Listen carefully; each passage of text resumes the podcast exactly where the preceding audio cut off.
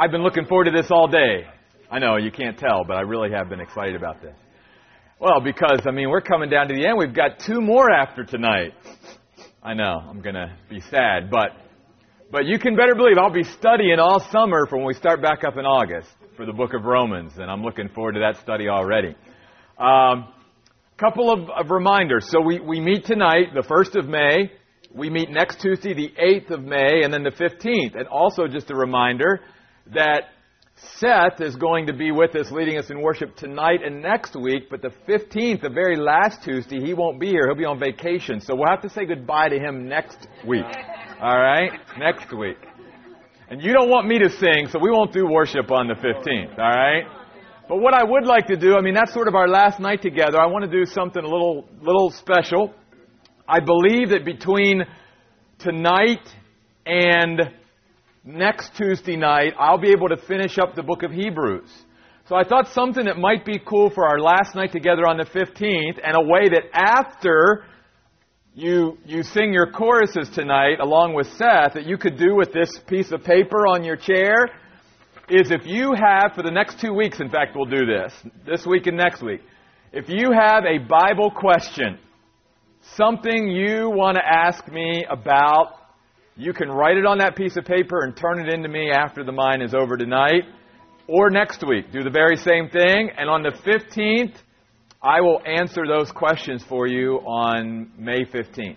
All right? So that's what we'll do on the 15th. Cool? All right. Let's open up with a word of prayer, and we're going to turn it over to Seth tonight. God, thank you again so much for just being with us all day today, and Lord, your Spirit just encouraging us and refreshing us. And Father, even as we come here tonight, uh, we believe you are here with us. And uh, Lord, we just want to experience being in your presence tonight as we worship and lift up our voices in praise to you.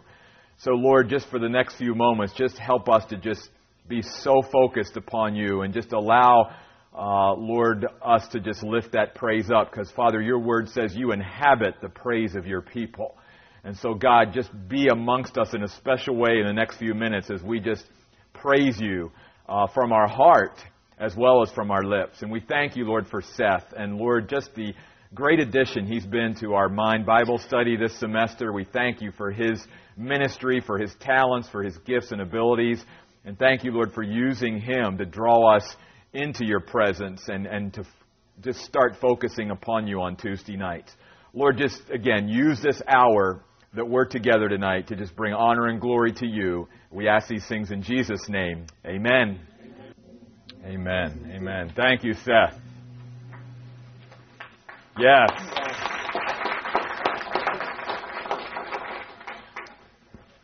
All right. Another good group on Tuesday evening. For those of you that uh, came in late, let me just remind you, we will be finishing up, our goal is to finish up the book of Hebrews between tonight and next Tuesday evening, so that our final Tuesday evening together, before we take a summer break on the 15th of May, I've asked you to take your song sheets both this week and next week, and if you have a Bible question, you can write it down and hand it to me at the end of the mine tonight or the end of the mine next week. And on May 15th, I will answer as many of those as I can get to in the time that we have together on May 15th. All right? So uh, I think that'll be a great way to end our semester and uh, touch on some things that you want to know about from the Word of God as well. Hebrews chapter 13 tonight. Hebrews chapter 13. We're beginning the last chapter of this great book of Hebrews. And uh, let me just say welcome to everyone here tonight, and uh, thank you for being here. And uh, hopefully, again, tonight's study will be encouraging to you. It has been said that last words are lasting words. So you can imagine the writer of the book of Hebrews, from the very time he began to pen chapter 1, verse 1, uh, he's been trying to encourage these folks to hang in there, to not throw in the towel, to not give up, to persevere, to endure through all the, the trials and persecution and suffering that they're going through. Uh, there is a purpose to it. And God is using it in their lives and the lives of others and all of that. So this is a tremendously encouraging letter. So you can imagine, we have been encouraged throughout our study, but I really believe when he gets to the end here, he's like, I wanna, I wanna end on such a great note because it's going to be the last thing that they read. So uh, when we come to Hebrews chapter 13, we truly are are uh, looking at some of the most inspiring words in the whole book of Hebrews because he wants to leave their these thoughts in their mind as sort of the last things that they're thinking about as they finish reading this letter. We talked a little bit about that last week. Uh, I illustrated it by talking about the big rock illustration, and I'm not going to repeat that sad illustration. But basically, it's just the priorities. And a lot of times it's like, what are the priorities? And at the end of chapter 12, we saw where every once in a while God shakes things up. And He shakes things up in order to remind us the difference between the things in our life that can be shaken and the things that can't be shaken. Between the important, eternal things that's going to really last and between those temporal, earthly things that sometimes we get caught up in, but we really shouldn't put as much of a premium on them because they're not going to last. So then as we move into chapter 13, what I think then he does and why he writes the things that he does is because these are the big rocks in God's eyes, from God's perspective. These are the things we should be focusing on.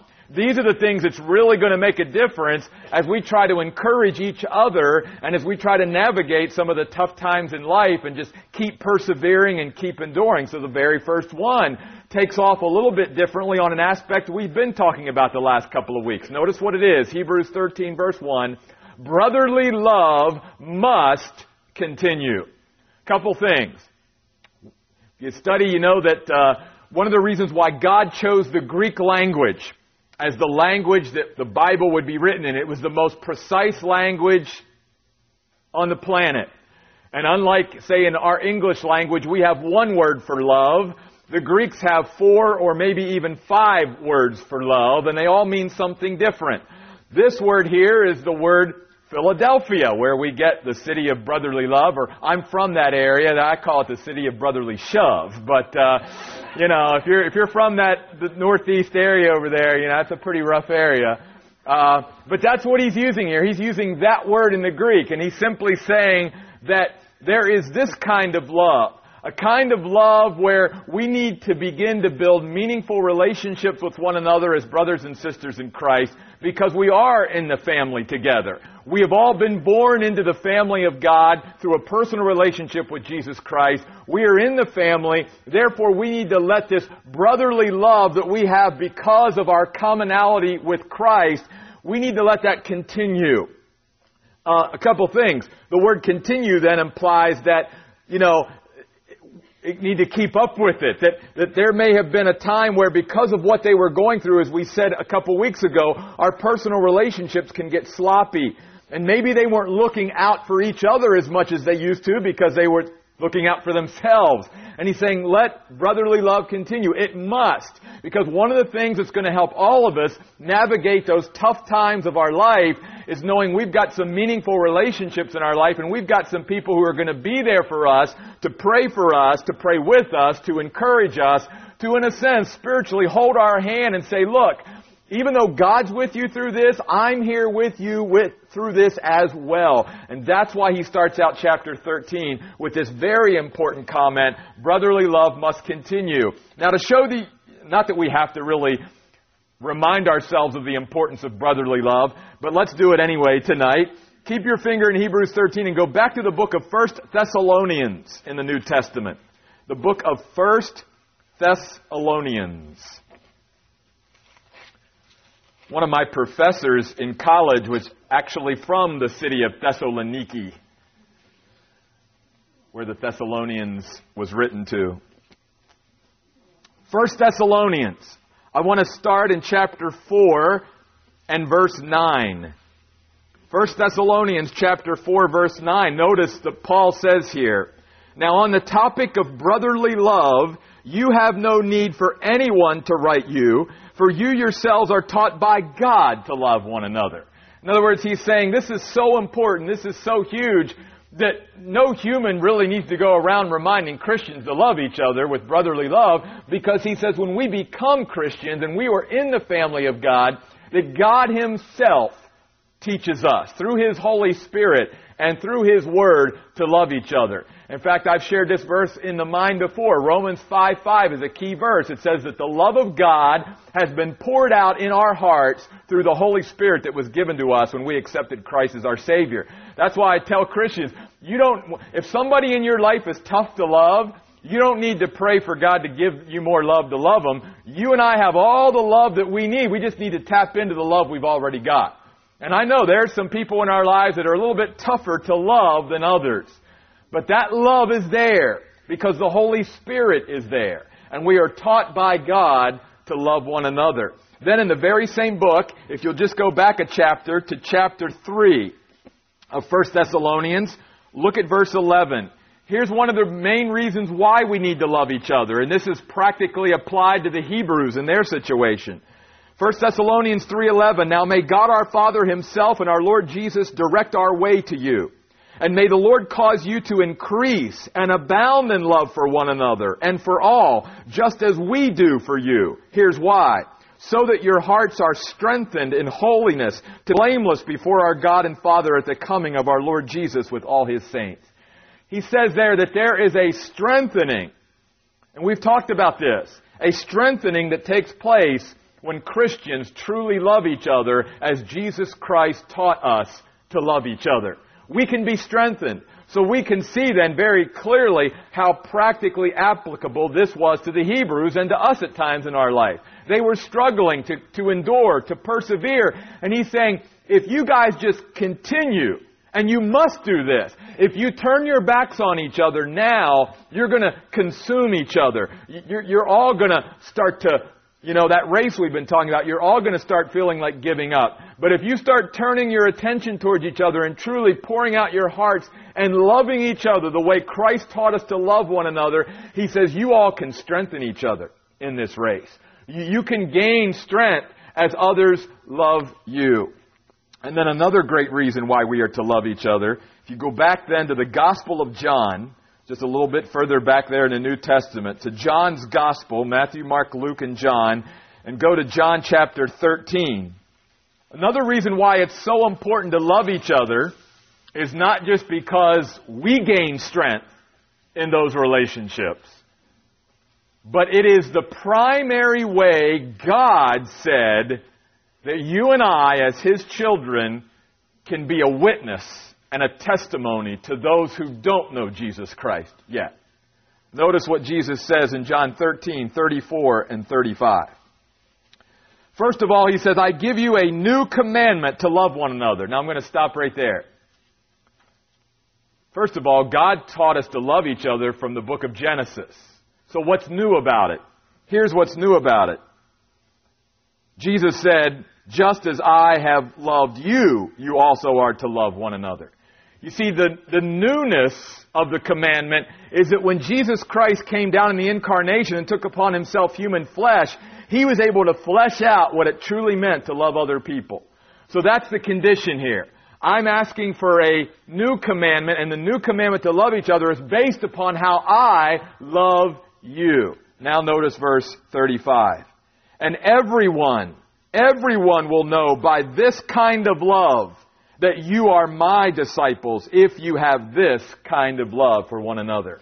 In other words, he's saying the thing that's going to really make an impact in this world, he says if, if the church truly wants to make an impact in this world for Jesus Christ and to spread his fame around the world and to show others who don't know Christ yet what a difference he makes in our lives, the best way Jesus said that we can do that is to just love each other. And when they see a group of people who are truly living such a selfless life, and they're putting the needs of others before the needs of themselves, and on and on and on we could go, just as Jesus did, he said that's going to be the kind of love that really impacts other people. Because obviously that's not the kind of love we get in the world. We don't get that kind of quality of love in the world. We don't even get that quantity of love in the world. We usually get a conditional love.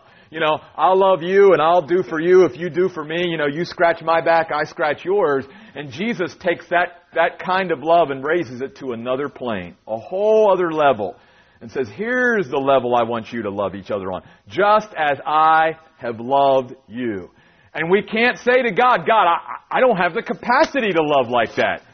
Jesus would say, You've got the Holy Spirit of God residing within you. Yes, you do. The love of God, Romans 5 5, has been poured out in your heart. We just need to let the Holy Spirit take over. That's why the Bible teaches us to be filled with the Spirit, to walk in the Spirit. It's as we depend upon the Spirit of God that we love that way. That's why Jesus could say, Love your enemies.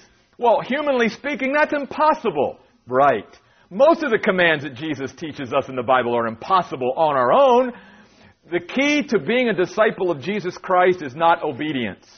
It's dependence. Because if I'm not depending on the Lord, I can't be obedient. I can't love my enemies unless I'm depending on God to love through me.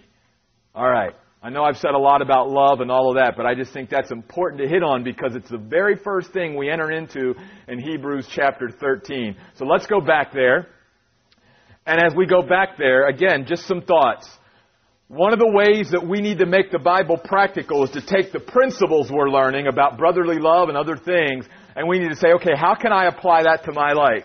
So I guess what I'm saying here, and I'm saying this to me tonight as well, is there a brother or sister in Christ tonight that the Holy Spirit is laying them on my heart either by name or I'm seeing a face or something. I know they're struggling. I know they're having a hard time right now, and God is asking me, He's prompting me by His Holy Spirit, is there something I could do to just show the love of God to them in order to strengthen them at this difficult time in their life, to encourage them in some way. That's the way we take the Bible and we uh, practically apply it to our lives. It's nice to know that in my head I'm supposed to love other Christians. It's another thing to be able to take a few extra minutes after I know that God wants me to love other Christians and be very intentional and strategic and say, okay, I know that I can't practically love every Christian right now the way you're asking me to, but maybe there's one Christian that I could truly make a difference in their life right now. There's one believer that I could come alongside of and I could encourage. God, who is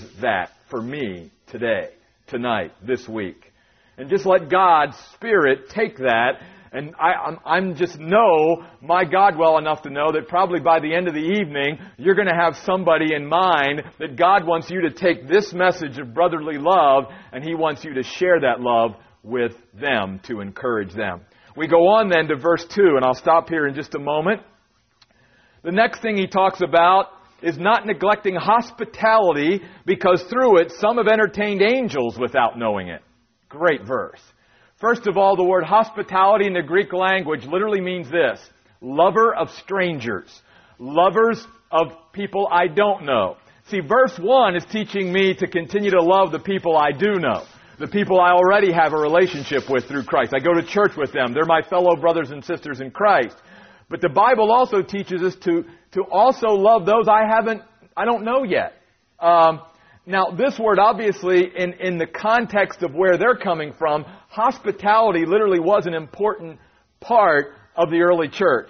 Because back then, Christians were, were uh, traveling around, and they would need, because there weren't, you know, 1,200 million hotel chains, uh, you know, and resorts and all that kind of stuff for them to stay in, that the places where they would stay are fellow Christians' homes. And they might not always know them.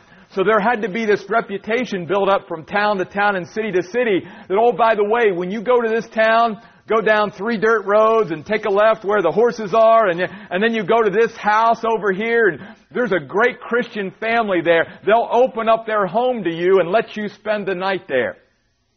In fact, there were even these rules beyond the Bible to sort of govern that. That, you know, you weren't supposed to stay more than three nights. You know, don't take advantage of their hospitality. But hospitality was huge. Opening up your home, but it, it, means so much more than that. It just means to love those we don't know yet. Now here's how we practically apply this at Cornerstone. Pastor Lynn has been talking about the whole reason, or one of the main reasons, I should say, that we wanted to build this building as a church was because of the empty chairs. Because we were filling up in that building and we wanted to make room for people that we don't know yet, but that we believe are here in this community who we don't know, but we love them even though we don't know them and we want to leave room for them in order for them to come to a church like this and hear about Jesus Christ and His love for them. That's, that would, that would apply here. That's love of stranger. That's loving somebody that I don't even know yet. So again, how can I apply this? God may bring somebody into your life even tomorrow. You've never met them yet. But God may have you cross paths with them because they need an encouraging word. They, they need somebody who'll just listen to them for a minute. It's maybe something totally random, but remember, with God, nothing happens by accident. And God may direct your path alongside of somebody else that you don't know. And that's why I always tell Christians that it's okay to have plans, it's okay to have schedules and whatever, but just make sure as you and I walk through the day that we are allowing the Spirit also to direct our steps because we may start out in this direction and the Spirit may want us to go here because there's somebody down here that He wants us to meet up with and share the love of Jesus Christ with it as well. And it doesn't even have to be in a witnessing situation. It could just be showing them love in some way as Christ loves us. And the, the motivation here is, he says, look, you realize that just to sort of keep us all honest, that every once in a while throughout history, God has sent some angels down here. And you've crossed paths with them because you didn't know them because they were strangers to you. And they were actually angels. And they could go back firsthand and report to God and say, yeah, Jeff treated me pretty nice down there when I went down there. Yeah, he, he gave me a cold drink and uh, said, How was I doing? He had a smile on his face. That's pretty cool, God. Yeah, he, he did a good job. But I, I would hate to see an angel go back to heaven sometime and go, God, that Royce character, he was crabby today, man. He, he didn't say hi to me or anything, you know. I, and so God is just simply saying every, because here's what the Bible has a lot of stories where human beings were visited by angels in human form, looked just like us. They didn't know it was angels until after the fact we learn about it. Abraham was one of those. In the book of Genesis, it tells us Abraham was sitting by his tent one day. And here comes the Lord before Bethlehem with two angels. Abraham didn't know who they were, but he went out, he greeted them, he made them a meal. Well, actually, Sarah, his wife, made him a meal. He got it all together and all that kind of good stuff, and he welcomed them into his caravan, into his group of tents, if you will, back then. He didn't know they were angels at the time, but he was showing them love. He was being hospitable to them. So we need to love our brothers and sisters in Christ. We need to love those that we don't know yet. Then verse 3. Remember those in prison as those were you, as though you were in prison with them, and those ill treated as though you too felt their torment. Couple things. First of all, in this immediate context, He's talking about fellow Christians here who've been thrown into prison because of their faith in Christ. In the Roman government. They're, they're suffering for their faith. Now, I'm not saying it's wrong to remember just people in prison in general, but I'm going to have a little bit different attitude towards someone who's in prison who's there because of their faith in Christ compared to someone who's committed some heinous crime and is there. Okay? And he's simply saying, as a brother and sister in Christ, don't forget your fellow brothers and sisters in Christ around the world who may be suffering for their faith. As we've even talked about here, uh, all over the world tonight, there are Christians who are in prisons, who are, you know, being tortured for their faith in Christ. And he simply says, don't ever lose that empathy for each other. D- don't ever get nerve damage, if you will, in the body of Christ to where we don't feel another part of the body. Because remember, the Bible teaches as Christians, we are all part of the same body. The hand can't say to the foot, I don't need you. The foot can't say to the eyeball, I don't need you. We're all part of the same body. We are all part of one body, Jesus Christ. And therefore, the one part of the body, the hand, can't be totally disconnected from the other part. And yet sometimes that's the way it is. That's what grieves the heart of God. Uh, one day that's going to change because one day all true believers are going to be up there in heaven and there's going to be nothing to separate us anymore. No con, you know, bickering over this or don't see this eye to eye or whatever. We're all going to be up there praising the Lord together. Ain't that going to be great? I know I said the word ain't, but it's going to be good. It's going to be good. So empathy. Another way we remember those, we remember those in prison or those who've been ill treated by praying for them. That's one of the ways we, we remember them. And I think another thing that's implied here in the Greek language is we can also remember them by being thankful for where we are and not taking that for granted. Again, going back to even modern day, there, some of my fellow brothers and sisters in Christ and your fellow brothers and sisters in Christ in China right now, tonight, are suffering because of their faith in Christ. But I'm here in America, at least right now in our history, we can assemble here at Cornerstone Christian Fellowship in Chandler without having to worry about some, you know, guards or people coming up here and arresting us all and taking us all away somewhere. So remembering them is not just empathizing with them and praying for them, it's also being thankful for where I am and what I have that maybe they don't have and not taking it for granted. And not taking for granted the Bible that we have. I mean, there are Christians all over this world who would die almost literally die to have a copy of God's Word. And to be able to read it and to come to a Bible study like this, they would do anything to come to a Bible study like this. And yet in America, many times, because it's so readily available, it's like, eh, it's no big deal. You know, Bible study, you know. They would do anything to be part of a Mind Bible study like this and to be able to learn the Word of God and get into the Word of God and worship God like we have here tonight. So remember, Remember. Remember what we have. Remember what others don't have. Remember them in prayer. And truly put out your heart there in empathy for them. Try to, as much as we can, even though we aren't experiencing what they're experiencing, feel the way they feel. As the Bible would say, weeping with those who are weeping and rejoicing with those who are rejoicing. We're all to be part of the same body. Which all, that's why all three of these verses really tie into the whole concept of love and how important it is.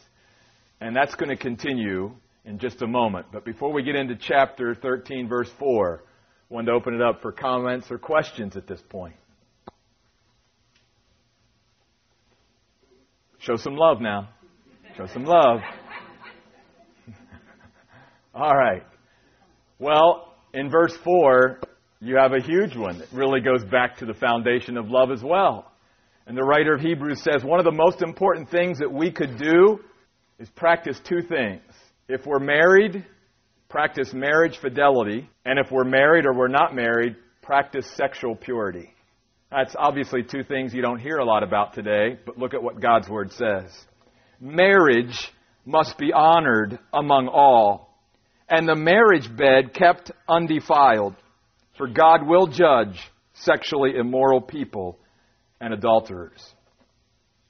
Folks, let me just say, as a pastor for 23 years, one of the most painful things that I deal with is sitting across from a spouse who is in my office or we've met somewhere and they have, they have just discovered that their spouse is unfaithful to them.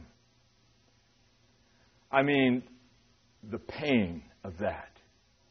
If people don't think that what we do and that our sin and how it affects other people is painful, be with the hundreds of marriages that I have seen over the last 23 years that have been put through unbelievable pain and hurt because of a lack of marriage fidelity.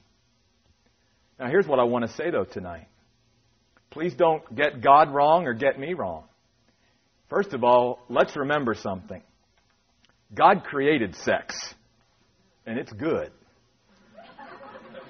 And so don't get this unbiblical thing going on here that, you know, God's, when He starts talking about, yeah, when He starts talking You'll notice my wife's not in here tonight, right? She conveniently skipped out on tonight. Um, when you start talking about things like sexual purity and marriage fidelity, a lot of people take that way too far the other way. And we've got to come back to a balance and realize, first of all, God's the one that came up with it. Okay? He's the one that invented it. And He says it's great and good as long as it's within the boundaries that I created it for.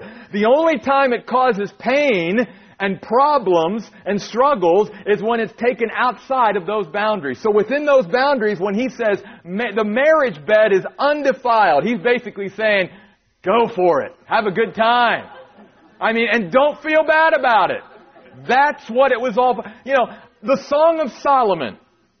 God even gave us a book of the Bible, a whole book that was basically written about sex between two people. The Song of Solomon. One of the most beautiful books that was ever written. In my Married and Loving It group that my wife and I lead here on Friday nights this past semester, we went through that with the couples. It's a, I love the, I probably went through the Song of Solomon 20 times in 23 years. I love to go through that with, with couples because in the right context, it's beautiful. But out of that context, it's ugly. It's ugly. And simply saying, guys, you're in a tough situation. And one of the things that happens when people feel pressured and stressed out and in tough situations is they make some stupid choices. And so he's saying to the Hebrews in the first century, just like he's saying to us today, don't get into a place in your life where you make a decision that's going to cause you and somebody else tremendous pain. Keep that sexual purity. Keep that marriage fidelity. That's so vital and so important. And again, the foundation of all that is love. If I truly love another person, the Bible says, I'm not going to take advantage of them in that way. As much as I may want it for myself, I'm putting the needs of myself before the needs of somebody else. And the Bible, Bible literally says when I do that, I'm defrauding them. That's not love. I'm not loving them. So again, we have seen where there's a pattern here, isn't there? He starts out in chapter 13 talking about brotherly love, and he is just continuing this theme of love all the way down through these verses in some way. In some way, it all comes back to love. And that was the two greatest commandments to love our God with all our heart, soul, mind, and strength, and to love our neighbor as ourselves. Now, let me say this, because I would be remiss if I moved on to verse 5 without saying this. And it's not just about the verse we just talked about, verse 4. Yeah, there, there are people that mess up, but there is forgiveness with God. And God wants to forgive you and wants to cleanse you and I and move us forward again. So, if you're in that situation where you realize, wow, I'm in verse 4, that, that's speaking about me, here's what I want you to know. I want you to be reminded there's forgiveness with God, there's cleansing with God, and God wants you then to learn from that and you to move forward in your life and know that God will use you again, wants to use you again if you turn from that sin, and will use you again. All right? That's a guarantee from God. All right? So remember that as well. That's just as important. But God just wants us to hold marriage up. And we all know marriage has been under attack in this country for probably about the last 50 or 60 years intensely. Intensely. And the church needs to hold marriage in honor and honor marriage and sexual purity. That is important because we need to be distinct from the way the world looks at things. We need to look at things from God's perspective. Verse 5 Your conduct must also be free from the love of money. Here again, back to that love, because he says, as Jesus did, you can't love God and love money at the same time. Jesus says that won't work. It just doesn't work. So here's what he says. Your conduct must be free from the love of money and you must be content with what you have. For he has said, I will never leave you and I will never abandon you. So we can say with confidence, the Lord is my helper. I will not be afraid. What can man do to me? God is simply saying, look, we could go to passage after passage where Jesus taught, like back in Matthew, look at the birds, look at the flowers of the field. Do I not take care of them? And if I take care of them, you are of so much more value to me than them. I'll take care of you. I will see that you have what you need. Not everything you want, but what you need. You just need to look to me, as we say over and over again, Psalm 23, 1, The Lord is my shepherd, I shall not what? Want. Be content learn to be content. Because it's God that we're ultimately looking to to meet our need, the Good Shepherd, not something else and not someone else. See, you can't You can't fulfill my soul, only God can. So if I look to another human being to try to fill that in my life, I'm just going to go from human being to human being to human being because only God can fulfill that. And I can go out there and I can buy all the things in the world to try to fill that hole or void in my life. And none of those things are going to satisfy. Only Jesus Christ can satisfy. And He wants us to look to Him to be our helper, the one who will help us navigate and depend upon Him so that He can give us what we need when we need it, because He knows best. In His wisdom, He knows what's best. Now, I, I do want to say this as a way of encouragement. Keep your finger there in Hebrews 13 and go back to the book of Philippians. I know we're doing a lot of jumping, aren't we? In Philippians chapter 4, the very last chapter of Philippians, I want to show you something that hopefully will encourage you tonight about this whole principle of contentment. Because contentment is something that even as a Christian we learn. That's what Paul says here. So, in other words, you and I just don't wake up one day and go, I'm content, God. Whatever. I just go with the flow and what. No, that's not. We learn, and a lot of times we learn through going through some good times and then some rough times. Some of you know more of my personal testimony and story than others of you do. You'll hear it throughout the times we're together. But let me just say this. After 20 plus years of being a pastor, 10 years pastoring in my home state of Maryland and 10 years in the state of New York. When we moved out here because of the pain that we went through as a family in our last church, we lost everything, everything that we had ever worked for. And after 20 plus years of marriage, we started out out here basically from ground zero. Like, wow. But again, you know, most people would think, well, after being married for 20 plus years and you just keep, you know, improving and things get better, right? And yeah, you'd like to think so, but sometimes things happen. And sometimes God can use those terrible things in your life to, to strengthen our character and to teach us to trust Him more and to build our faith and whatever. And that's what happened with our entire family. In fact, if all four of us were here tonight, my wife, my son, and my daughter, they would all be able to stand here and tell you the exact same thing. That we are better for it and we are stronger for it because of the things that we learned.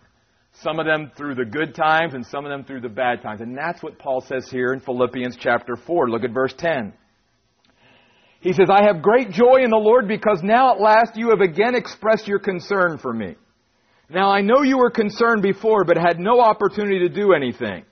I am not saying this because I'm in need. In other words, he said, I'm not trying to get something from you here. He says, For I have learned. If you don't have it marked that in your Bible, underline that word. I have learned to be content in any circumstance. Because I have experienced times of need and times of abundance. And in any and every circumstance, I have learned the secret of contentment so that whether I am going satisfied or hungry, have plenty or nothing, I am able to do all things through the one who strengthens me.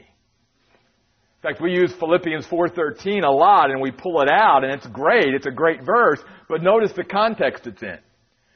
That the strength that God is supplying through Jesus Christ to Paul is to help him to learn to be content and roll with life. The book of Ecclesiastes says life is full of adversity and prosperity. And God balances the days of prosperity and adversity throughout our life. In fact, you know what? I just feel like jumping tonight. Let's keep going back. Go back to the book of Ecclesiastes. I love this passage. Primarily because when I was growing up, I listened to the Byrds song about this. Some of you are going, the Byrds song about Ecclesiastes chapter 3. Yeah, turn, turn, turn. Exactly. Yeah. Now you know I, I was a flower child in the 60s, see. Oh, I'm not going to go there. I could tell you some stories. All right, Ecclesiastes chapter 3. Ecclesiastes is what's called part of the Old Testament wisdom literature. It's part of five books Job, Psalms, Proverbs, Song of Solomon, and Ecclesiastes. All right? all there together in about the middle of the Old Testament. In fact, Psalms is usually the easiest book to find in the Old Testament because it's so big 150 Psalms. So usually I find Psalms, and then if you, if you want Ecclesiastes, just go to the right of Psalms, and you're there in a little bit. Ecclesiastes chapter 3. I love this passage. For everything, there is an appointed time and an appropriate time for every activity on earth. A time to be born and a time to die. A time to plant and a time to uproot what is planted a time to kill and a time to heal, a time to break down and a time to build up, a time to weep and a time to laugh, a time to mourn and a time to dance, a time to throw away stones and a time to gather stones, a time to embrace and a time to refrain from embracing, a time to search and a time to give something up as lost, a time to keep and a time to throw away, a time to rip and a time to sow, a time to keep silent and a time to speak, a time to love and a time to hate, a time for war and a time for peace. But look at verse 11. God has made everything fit beautifully in its appropriate time. I love that. You see, there's a time for everything we go through throughout life. There's a timing. But the cool promise of God's Word is this that He can take the good and the bad, and He can somehow make something good out of all of it in its time. In its time. See, when you and I are going through those yuck of life, that's not the time to make it beautiful. Because I'm not going to let God make it beautiful. But hopefully there comes a point after some kind of pain that I have went through or that I've put myself through where I begin to heal. And as I begin to heal and my heart begins to heal, and our family had to go through this, there was a point where we never wanted to be in the ministry ever again. All four of us would tell you, I am never going to work in a church again. Never going to be in the ministry. We were hurt. We needed to heal from that pain. And as we began to heal, God began to work. And God began to heal us and restore us and refresh us and re equip us. And we're going to be talking about this next week even more. For those of you that have, and we've all, I'm sure, at times went through some tough times, come back next week. I've got some encouraging words for you. But here's the thing in its time, and if you give God time to heal you and to work, you can begin to see the beauty of what He's doing even through the pain that you've went through. Because you and I can then begin to see in its time how God is using this, has used it, whatever. And we begin to get glimpses of it as we go on. Just like how I can stand before you tonight, some four years after what happened to us in New York, and I can stand before you and say, even the fact that I'm doing Bible studies again and that I'm in the ministry again is showing how God can do something beautiful in its time. In its time. Give God time to work and open up your heart to His working in your life and let Him heal you. See, it's not that God doesn't want to heal all of us who've been through those painful circumstances in our life, but sometimes we like to hold on to the hurt and not give it up. Let me share something really cool with you out of the Greek language. The word forgiveness. The word forgiveness is a word that literally means let it go. Think about that. Let it go. God wants to let it go, and He wants us to let it go. That's part of what is involved with this whole thing of forgiveness. The longer I hold on to it, and I could have said, and we've all been there, so I admit, I didn't handle it well at first. But as God began to heal my heart, I began to allow Him to take it from me, if you will, and let it go. Because there was a time where it's like, I'm not letting this go because I want them to feel the same pain that I felt. I want them to experience what I have felt. And I had a great God moment with my God where He spoke to my heart and said, They can't feel what you felt because they're not ever going to be in that same experience that you were. So you hold on to that, you'll hold on to that for the rest of your life. And it's only going to hurt you, it's not going to hurt them. Let it go. Give it up. And God began to heal at that point. So I realize that Tuesday night the mine is a Bible study, but me being such a counselor at heart too, besides a Bible teacher, sometimes I just feel impressed of the Lord to do some group counseling. So anyway, let's go back to the book of Hebrews. The Lord will be your helper. Verse 6. Take that with you tomorrow. Remember verse 5 that he will never leave you or abandon you or forsake you. Human beings will turn their back on you. You and I will have those fair weather friends, those friends that are there for us in the good times, but in the bad times of life, they won't stick with us. We've all been there. We've experienced those type of relationships and friendships and all of that. The one thing we need to take with us is, but God never turns his back on us. God will never abandon us. God will always be there. And I have to walk by faith here. And we've talked about the importance of faith throughout our study of Hebrews. Because on those days where I feel like having that pity party, I don't feel like God's with me. We've all been there in our lives where we don't, if, if, it's, if I'm driven by my feelings, I don't feel like God is with me. I feel like He's abandoned me. That's why the Bible says that those who follow God have to walk by faith, not by sight or by feelings. I'm not supposed to be driven by my feelings. I'm supposed to be driven by my faith. Now, God doesn't want us to be feeling less because He made us with feelings. But He wants our feelings to be guided and directed by our faith, not our feelings controlling our faith. Here's how I illustrate it. Some of you have heard this illustration before, and I'm going to take a question. I use the old game of the children's game, rock, paper, scissors. The game always made sense to me except for one thing. I get that scissors cut paper. I, I get that rock crushes scissors. The one that never made sense to me was this little thin piece of paper covering the rock. Come on, a rock is stronger than a piece of paper, right? And then again, I, I, as I studied this and thought about this and through my counseling, I realized but that's the way we are as human beings. We allow the rock of our faith, Jesus Christ, to be overcome by our feelings, this piece of paper. And our paper, our feelings, is conquering our faith at that point rather than the other way around. We need to walk by faith. And even on those days where we feel like God's not there, He's abandoned us, He's forsaken us, where is He? By faith, I've got to say, but God, I know you're here because you said you would be here, even if I don't feel like you're here. Question. Well, I'll just say this. Uh, back at the beginning of the book of Hebrews, let me find this real quick, because he's quoting from the Old Testament, and then also it's in the book of Romans. Uh, in Hebrews.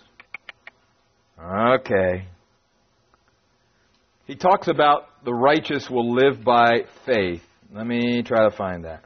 Anyway, let me look for that. Um, but that, that's really the way God wants us to walk and live life is by faith. So again, that just implies living by faith means I'm trusting in His Word, not trusting in what I see, not trusting in how I feel, but trusting in what He said. That's really the difference. I can give you a passage, though, that, that illustrates that sufficiency is Luke chapter 16. It's a story of the rich man and Lazarus. And it, it talks about how Lazarus, not the guy that Jesus raised from the dead, but another Lazarus, went, uh, had, re- had rejected God, and he ended up in hell. And he had five brothers. And he says to Abraham, they're having this communication, and God's letting us in on this, you know, conversation. And the, and the brother in hell says, God, will, will you send somebody back to my brothers to tell them about this place so that they won't come here? And Abraham basically said, They have the Word of God. If they won't hear the Word of God, they won't believe even if somebody's raised from the dead. And it just shows us the Word of God is powerful. As we said in the book of Hebrews, it's living, it's powerful. Is that rain? All of a sudden, I'm like, Drip, drip. We'll see how strong the roof is in the new building. But yeah, yeah. Massive baptism here tonight. No, no. Uh, it just shows us the sufficiency of the Word of God. And that's where, you know, Jesus rose from the dead. What better sign does people want than the fact that he showed himself alive after he rose from the dead? There was a lot of people who didn't believe. Because if you don't believe the Word of God, signs don't bring about that faith. Signs are used in the Bible to confirm, but not to bring about faith. That's what the Word of God is for. And that's why Romans 10:17, faith comes by hearing, hearing by the Word of God. The Word of God is what I put my faith in, not what I see. Because again, we all go through times in our life where it looks like God's abandoned me. Where's God? Or He doesn't, you know, if I'm just strictly looking at the circumstances, I've got to keep my eyes on Christ. Which again is illustrated there by like Peter walking on the water when he looks away from Jesus and he begins to look at the circumstances, the waves and the sea and everything, he begins to sink. And the whole premise there is, Peter, if you just had faith to continue to look to me and keep your eyes focused on me, it wouldn't have mattered how big those waves were. The problem is, like Peter, when the waves get rough in our life, we begin to take our eyes off Jesus and look at the waves, and that's why we begin to sink, and we need to get our eyes back on Jesus and walk by faith. But yeah, it's something we all struggle with. We all struggle with. Hebrews 10:38. Thank you. Hebrews 10:38. But my righteous one will live by faith. And if he shrinks back, I take no pleasure in him. But we are not among those who shrink back and thus perish, but are among those who have faith and preserve their souls. Yes, and of course that's an Old Testament quotation as well. And again, that's also repeated in the book of Romans that we'll be talking about next semester as well. Let me just wrap things up here for the next couple of minutes and I'll let you guys go. Although you probably don't want to go outside right now. Hang around in the cafe and get a latte or something for a few minutes.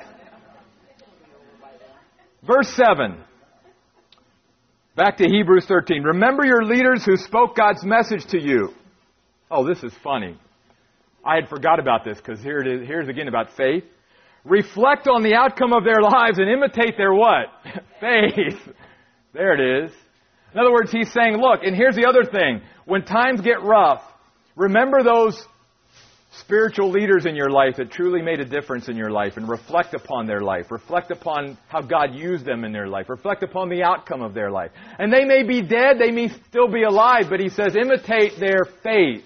Again, I think all of us to practically apply this, we could begin to go through the tapes of our memory and all of us could begin to recall a few people, maybe just a handful of people throughout our lives who spiritually speaking made a huge difference in my life. God sent them into my life at just the right time to encourage me, to maybe share the gospel with me, to disciple me, to get me into the Word, to teach the Word, to whatever. But God used some of these people in my life, and all He's saying is don't forget them. Don't forget the investment they made in your life.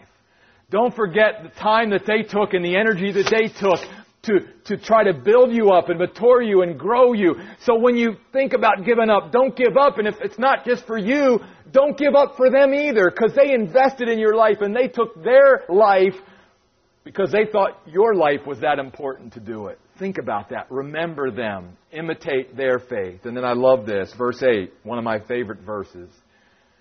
Don't forget Jesus Christ is the same yesterday and today and forever. Jesus is that unchanging rock. He is the same firm foundation today that he was yesterday and will still be the same tomorrow when you and I trust in him. And that's what the writer of Hebrews has been saying for the last couple of chapters, back to chapter 11. All these Old Testament saints who trusted in God and God brought them through and did so many wonderful things through them and used them and all that. And they weren't perfect. We all know that. They were just like we were. But because they trusted in Him, wow, what a difference that made. Well, the same Jesus Christ that used Abraham and Isaac and Jacob is the same Jesus Christ that can use you and me today, here and now. He's the same. He hasn't changed. It's talking about the immutability of God. God doesn't change which also provides some great stability in our lives, a stability that builds strength. Because again, we live in a world that is constantly changing. You and I don't know what we're going to face when we wake up tomorrow.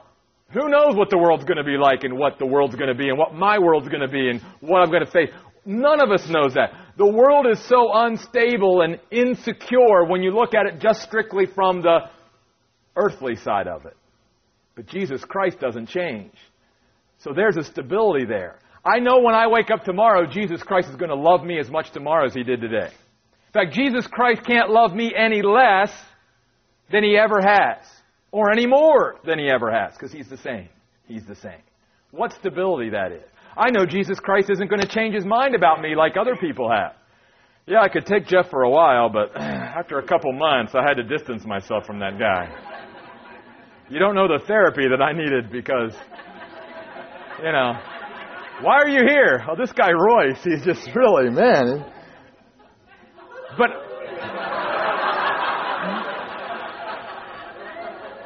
Thank you. Thank you. He has such a sense of humor.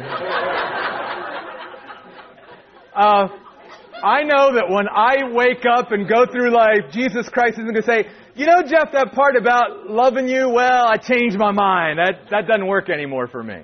No. No. He is the same. And you can count on Him and His love for you and His faithfulness. And He's there. You just He's there. So the writer of Hebrews is saying to these Hebrews who are struggling to hang in there, he says, Look, Jesus Christ is there for you. He has got your back. He is there for you. Just that's that's some great stability. Human beings are going to come and go. Relationships are going to come and go. Jesus Christ is there for you. And the other thing here, and I'm just going to set this up for next week, you'll notice that in verse 9, what does not being carried away by all sorts of strange teachings have to do with Jesus Christ being the same yesterday, today, and forever? Because what he said doesn't change either. God doesn't say, well, I, this is truth over here, but now I've changed my truth. You know? No, God doesn't ever change how he feels about things and what truth is. Truth is truth. When Jesus Christ hung on the cross, his last words were tetelestai in the Greek. It is finished. It wasn't to be continued. It wasn't like there's more after this. No, it was it is finished. Boom, that's it. That's why it's the same yesterday, today, and forever. So you and I don't even have to worry about, well, okay, this is the Bible, but what if God has something else coming down the road? Well, guess what? It's the same yesterday and forever. He's never going to contradict what he's already said because he's the same yesterday, today, and forever. So don't be carried away by these new things that come down the pike because if they disagree with what God has already said, He hasn't changed His mind about this. It's not like, well, you know, that was good for 2,000 years ago, but yeah, I re-. you know, people today want to make everything cultural. Well, don't we have to interpret the Bible because of the culture? Because the culture is different today than it was 2,000 years ago. Guess what, folks? In God's eyes, sexual purity and marriage fidelity is just as important in 2007 as it was in 7. So, no, it doesn't change. It doesn't change. Now, some of the ways that we apply the principles and truths of God's Word certainly change because of our culture. But the principles don't change. The message does not change because Jesus Christ is the same yesterday, today, and forever. You guys are great. Let's close in prayer. Lord God, thank you so much for encouraging us again tonight through your word. Lord, I pray tonight as we all leave here that we know we're going out that door with you. You've got us, and uh, you're not leaving us. And Father, whatever we're going to face tomorrow and the rest of this week and the rest of this month and whatever for the rest of our lives, God, you're right there with us, and you're going to make everything beautiful in its time. God, heal our hearts, we pray tonight, and just encourage us to keep on keeping on. Lord, sometimes it's hard. Sometimes we've all been there. We, just wanted to throw in the towel and give up and say, the world would be better without me. I just want to leave this place. But God, something deep within us said, no, you're going to keep on moving ahead. And you might not even know how you got there, but I'm going to carry you, and you're going to keep on moving ahead. God, help us to encourage others as well because tonight we've been reminded about how important brotherly love is. And help us to seek out and strategically go after some of our brothers and sisters in Christ who may be hurting and in need of healing and in need of encouragement and strengthening. And use us, Father, as that strengthening instrument in their lives. For your glory and honor, we pray in Jesus' name. Amen. You guys are great. Have a great week and see you back here next week. Don't forget, write a question if you want to and give it to me.